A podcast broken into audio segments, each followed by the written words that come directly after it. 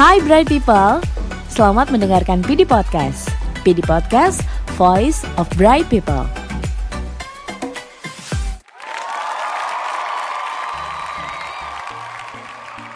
Halo Bright People, selamat pagi. Ketemu lagi dengan saya Didit dalam PD Podcast. Oke, Bright People. Yang pertama sebelum kita masuk ke inti materi gitu ya, bahwa saya pengen kita sama-sama berdoa gitu ya, sekali lagi supaya pandemi COVID-19 ini segera berakhir gitu ya, sehingga semuanya bisa kembali normal, kita bisa beraktivitas seperti biasa gitu ya. Karena tanpa terasa gitu ya, di Indonesia sendiri udah hampir 3 bulan gitu ya, pekerja seperti saya ataupun teman-teman yang lain yang ada di rumah sekarang gitu ya, melakukan pekerjaannya masih di rumah.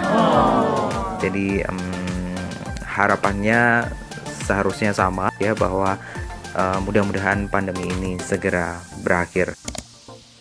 Bright People, di PD Podcast kali ini saya akan berbagi tips sebetulnya gimana sih caranya mengembangkan anggota tim gitu ya, supaya tujuannya adalah kalau ngomongin tentang sales leader tuh ya, anak-anaknya ini gimana caranya bisa mencapai target gitu ya, sehingga nanti akan impact ke dirinya sebagai leader untuk bisa mencapai angkanya tersebut gitu. Nah, tapi sebelum kita masuk ke situ, saya selalu pengen mengingatkan gitu ya, di setiap sesi saya itu adalah mengenai apa sih sebetulnya prioritas utama Anda sebagai leader gitu ya. Yang pertama pasti adalah sales achievement. Ingat ya, kalau orang sales ya pasti prioritas utamanya yang pertama adalah gimana caranya dia bisa mencapai target yang ditetapkan oleh perusahaan. Oke, lalu yang kedua itu adalah sales quality gitu ya. Jadi kalau misalnya dia capai angkanya tapi kualitas angkanya itu nggak bagus, ya itu juga nggak jadi bagus gitu ya secara bisnis gitu ya. Karena quality ini akan sangat penting sekali gitu ya untuk berdampingan sama apa yang kita hasilkan gitu ya. Karena kalau misalnya kita hasilnya tercapai dengan kualitas yang bagus, ini akan berpengaruh ke bisnis kita. Yang ketiga adalah ya Anda sebagai represent atau perwakilan daripada perusahaan Anda gitu ya.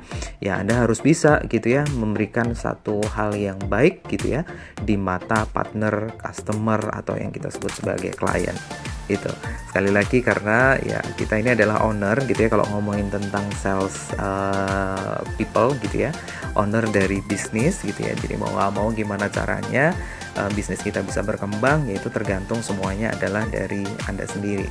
Berkembang tentunya dari kolaborasi 3 hal yang menurut saya ini jadi penting gitu. Yang pertama adalah mencapai targetnya, dipastikan bahwa target itu tercapai dengan kualitas yang bagus secara bisnisnya gitu ya.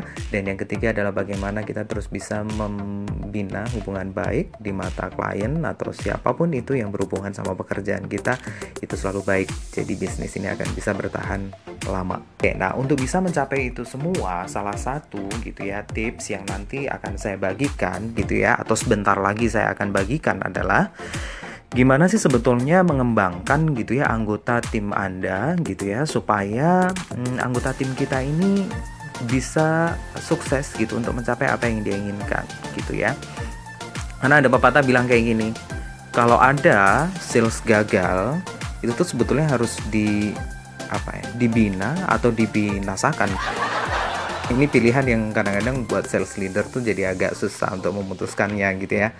Nah pastinya ya kita sebagai sales leader ya harus gimana caranya untuk kita juga berusaha semaksimal mungkin untuk tetap bisa membina, mendevelop gitu ya tim kita, sehingga nanti tim kita itu bisa berkembang gitu ya, dan dia bisa sukses dengan kalian gitu ya as a leader gitu.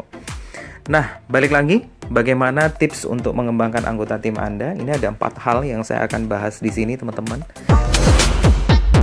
Yang pertama adalah, ini sebetulnya masuk dalam kata teknik coaching ya, tapi saya ngomongnya ini teknik coachingnya lebih sederhana aja sih gitu.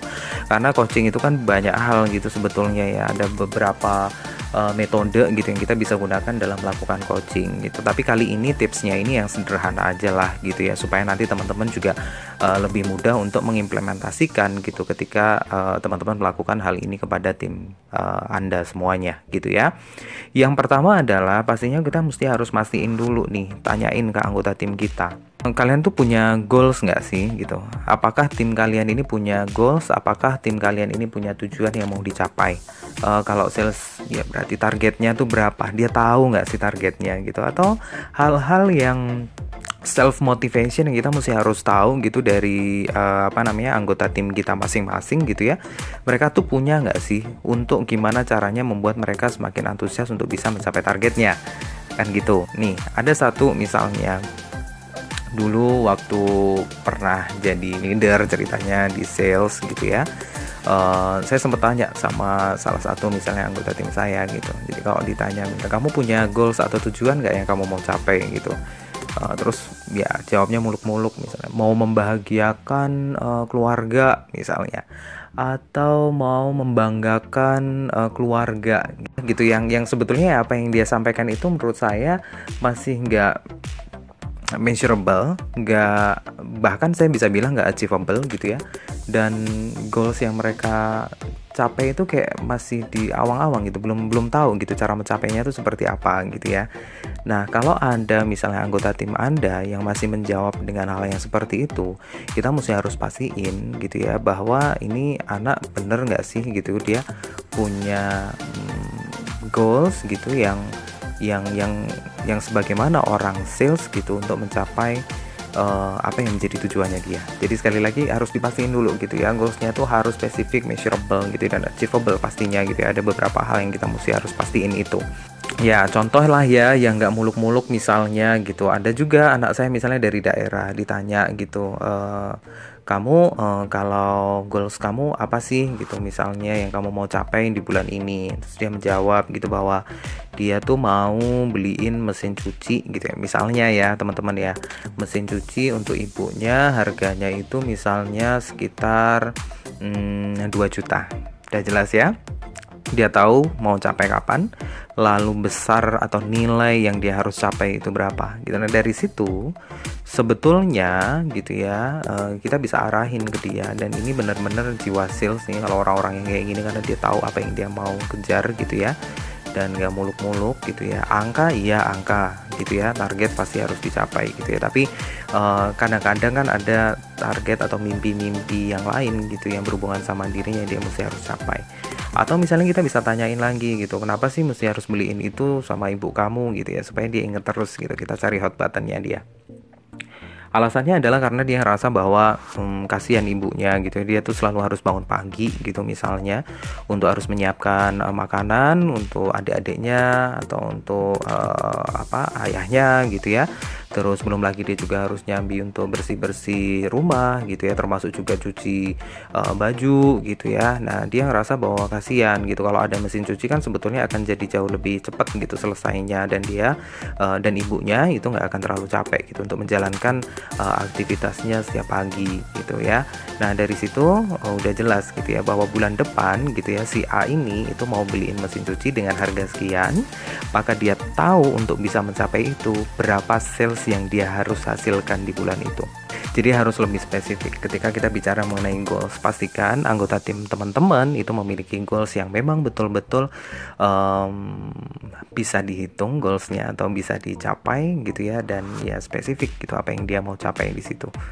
Lalu yang kedua, pertanyaannya adalah ketika kita menemukan tim kita itu belum bisa mencapai apa yang menjadi goalsnya dia, pastinya ya kita tanya gitu ya, hambatannya apa sih sebetulnya gitu ya, kenapa kok sampai sekarang tuh belum bisa mencapai targetnya.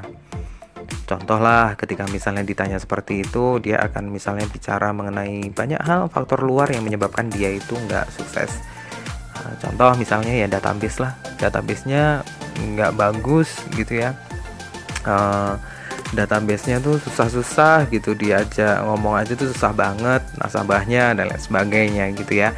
Nah sekali lagi kalau bicara mengenai sales, database itu menjadi faktor yang saya bilang ini adalah faktor luar yang kita tuh sebetulnya nggak bisa kontrol itu gitu, karena mau nggak mau ya database data gitu ya, jadi mau nggak mau ya ya kita mesti harus kerjain gitu. Lalu kita harus pahami bahwa sebetulnya di situ itu ada faktor yang sebetulnya masih kita bisa kontrol. Nah, faktornya apa? Nah, kita akan ajak gitu sebetulnya tim kita pada saat bicara itu untuk mengetahui sebetulnya potensi dari dirinya gitu ya, untuk bisa memperbaiki apa yang dia harus lakukan untuk bisa mencapai targetnya itu tadi gitu, atau untuk bisa merubah apa yang menurut dia itu nggak bagus gitu ya jadi lebih bagus lagi gitu. Lalu yang ketiga, coba cek gitu ya, pastiin bahwa anggota tim kalian ini udah melakukan apa aja untuk bisa mencapai apa yang menjadi goalsnya dia, atau apa yang dia udah lakukan untuk mengatasi semua permasalahan yang dihadapi itu gitu, sehingga itu yang menyebabkan akhirnya dia nggak bisa mencapai tujuannya dia. Dan yang keempat, ini tipsnya adalah temukan jawaban dari diri tim Anda ini gitu ya, kira-kira sebetulnya permasalahannya itu apa sih gitu. Kalau saya sih simpulin sebetulnya ada dua hal pada akhirnya gitu yang kita bisa temukan jawaban dari permasalahan yang dihadapi oleh anggota tim kita. Yang pertama adalah bisa jadi karena anggota tim kita ini memang kurang komitmen gitu terhadap apa yang dia udah buat, apa yang dia udah inginkan, dan apa yang dia lakukan. Komitmennya kurang. Jadi misalnya dia tahu gitu ya bahwa dia itu mau capai sekian angkanya. Dia tahu bahwa dia itu mau membelikan mesin cuci atau kulkas atau apapun itu gitu ya bulan depan untuk ibunya. Lalu yang kedua, kita bisa pastiin bahwa anak ini sebetulnya juga tahu apa yang dia mesti harus lakuin gitu ya. Misalnya untuk membeli mesin cuci 2 juta tadi, minimal dia penjualannya harus sekian gitu ya. Artinya kalau dibagi per day ya dia harus sekian. Nah, untuk bisa jualan sekian, dia harus ngelakuin ini gitu ya. Dia tahu gitu apa yang dia harus lakuin. Tapi ternyata gitu ya, setelah kita cek, anak ini ternyata memang nggak komit dengan apa yang dia udah sampaikan, dengan planning apa yang dia udah buat. Nah, sebagai seorang sales leader ya tugas kita adalah bagaimana caranya membantu anggota tim kita untuk ngingetin gitu ya supaya mereka tetap harus selalu konsisten dan komitmen untuk melakukan gitu ya apa yang sudah menjadi planningnya dia gitu ya, sehingga tidak ada alasan lagi gitu bahwa mereka tidak mencapai targetnya atau tidak bisa mendapatkan apa yang menjadi goals dia di bulan itu atau di tahun itu. Nah, yang kedua menurut saya selain kurang komitmen nih teman-teman ya, bisa jadi si anggota tim kita ini memang secara kompetensinya kurang. Nah, ini kita bisa lihatnya dari mana gitu ya. Kita cek misalnya komitmennya ternyata oke gitu ya. Yes, dia tahu bahwa apa yang dia mau capai, dia lakukan apa yang dia mesti harus lakuin gitu kan. Tapi ternyata angkanya nggak capai juga gitu. Nah, ini bisa jadi karena adanya kompetensi yang kurang dari anggota tim kita. Tugasnya kita as a leader adalah bagaimana mengembangkan anggota tim kita supaya memiliki kompetensi untuk menunjang gitu ya pencapaian dia terhadap apa yang menjadi mimpi-mimpinya dia sebagai seorang salesperson gitu. Jadi gampangnya adalah ya develop lah intinya gitu. Kalau orang kompetensi kan harus di-develop. Kan leader itu gimana caranya harus bisa mengkloning ya dirinya terhadap anggota timnya supaya gimana caranya nantinya gitu ya anak-anaknya ini bisa muncul sebagai leader-leader yang baru gitu ya dengan kualitas yang sama at least sama kalian, atau kalian bisa menciptakan orang yang ternyata jadi jauh lebih baik dibandingkan dengan kalian pada saat itu gitu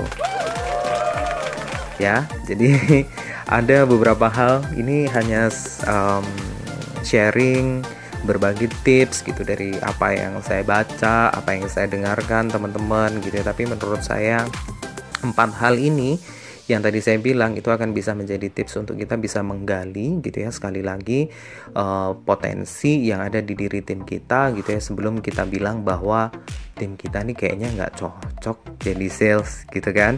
Nah, kita harus bisa lihat itu ya, atau pas pada saat gagal ya kita bisa mengarahkan sebagai leader untuk gimana anggota tim kita ini bisa berhasil dan sukses mencapai apa yang menjadi tujuannya dia gitu ya. Ada 4 hal tadi untuk review sedikit. Jadi tanyakan mimpinya apa, pastikan dia memiliki tujuan atau mimpi yang kuat di situ. Lalu yang kedua, ketika dia gagal tanya gitu ya, apa yang menjadi hambatannya gitu ya, kenapa dia belum bisa mencapai itu. Lalu yang ketiga adalah kira-kira udah ngelakuin apa gitu untuk bisa mengatasi permasalahannya. Yang keempat, kita sebagai leader harus bisa mengetahui jawaban dari permasalahannya dia untuk bisa kita arahin gitu, sebetulnya apa yang menyebabkan dia itu nggak sukses, apakah dari sisi komitmen atau dari sisi kompetensi. Oke, bright people, itu aja sharing saya di BD Podcast kali ini. Semoga bermanfaat. Nanti kita bisa jumpa lagi di podcast berikutnya gitu, tentunya dengan sharing-sharing beberapa hal yang saya dapat gitu ya untuk teman-teman semua gitu ya. Happy selling, dan jangan pernah berhenti untuk belajar untuk kita bisa menjadi orang yang jadi jauh lebih baik. Dan kita tahu pandemi ini juga sebetulnya nggak hanya dari sisi negatifnya aja yang kita bisa lihat ya, ternyata gitu dengan adanya pandemi ini banyak hal yang kita temukan. Salah satunya adalah bahwa kita pastiin belajar itu ternyata bisa di mana aja gitu ya, dan banyak metode yang kita bisa gunakan untuk bisa mengasah skill dan knowledge kita sebagai seorang sales profesional. Dan tentunya spesifikasinya di episode kali ini adalah leader yang lebih baik dan profesional. Untuk itu, saya dengan Didit pamit. Maaf kalau ada salah-salah kata. Sampai jumpa di PD Podcast episode berikutnya.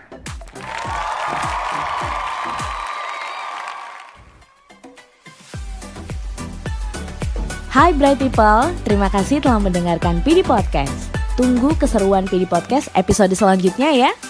PD Podcast, Voice of Bright People.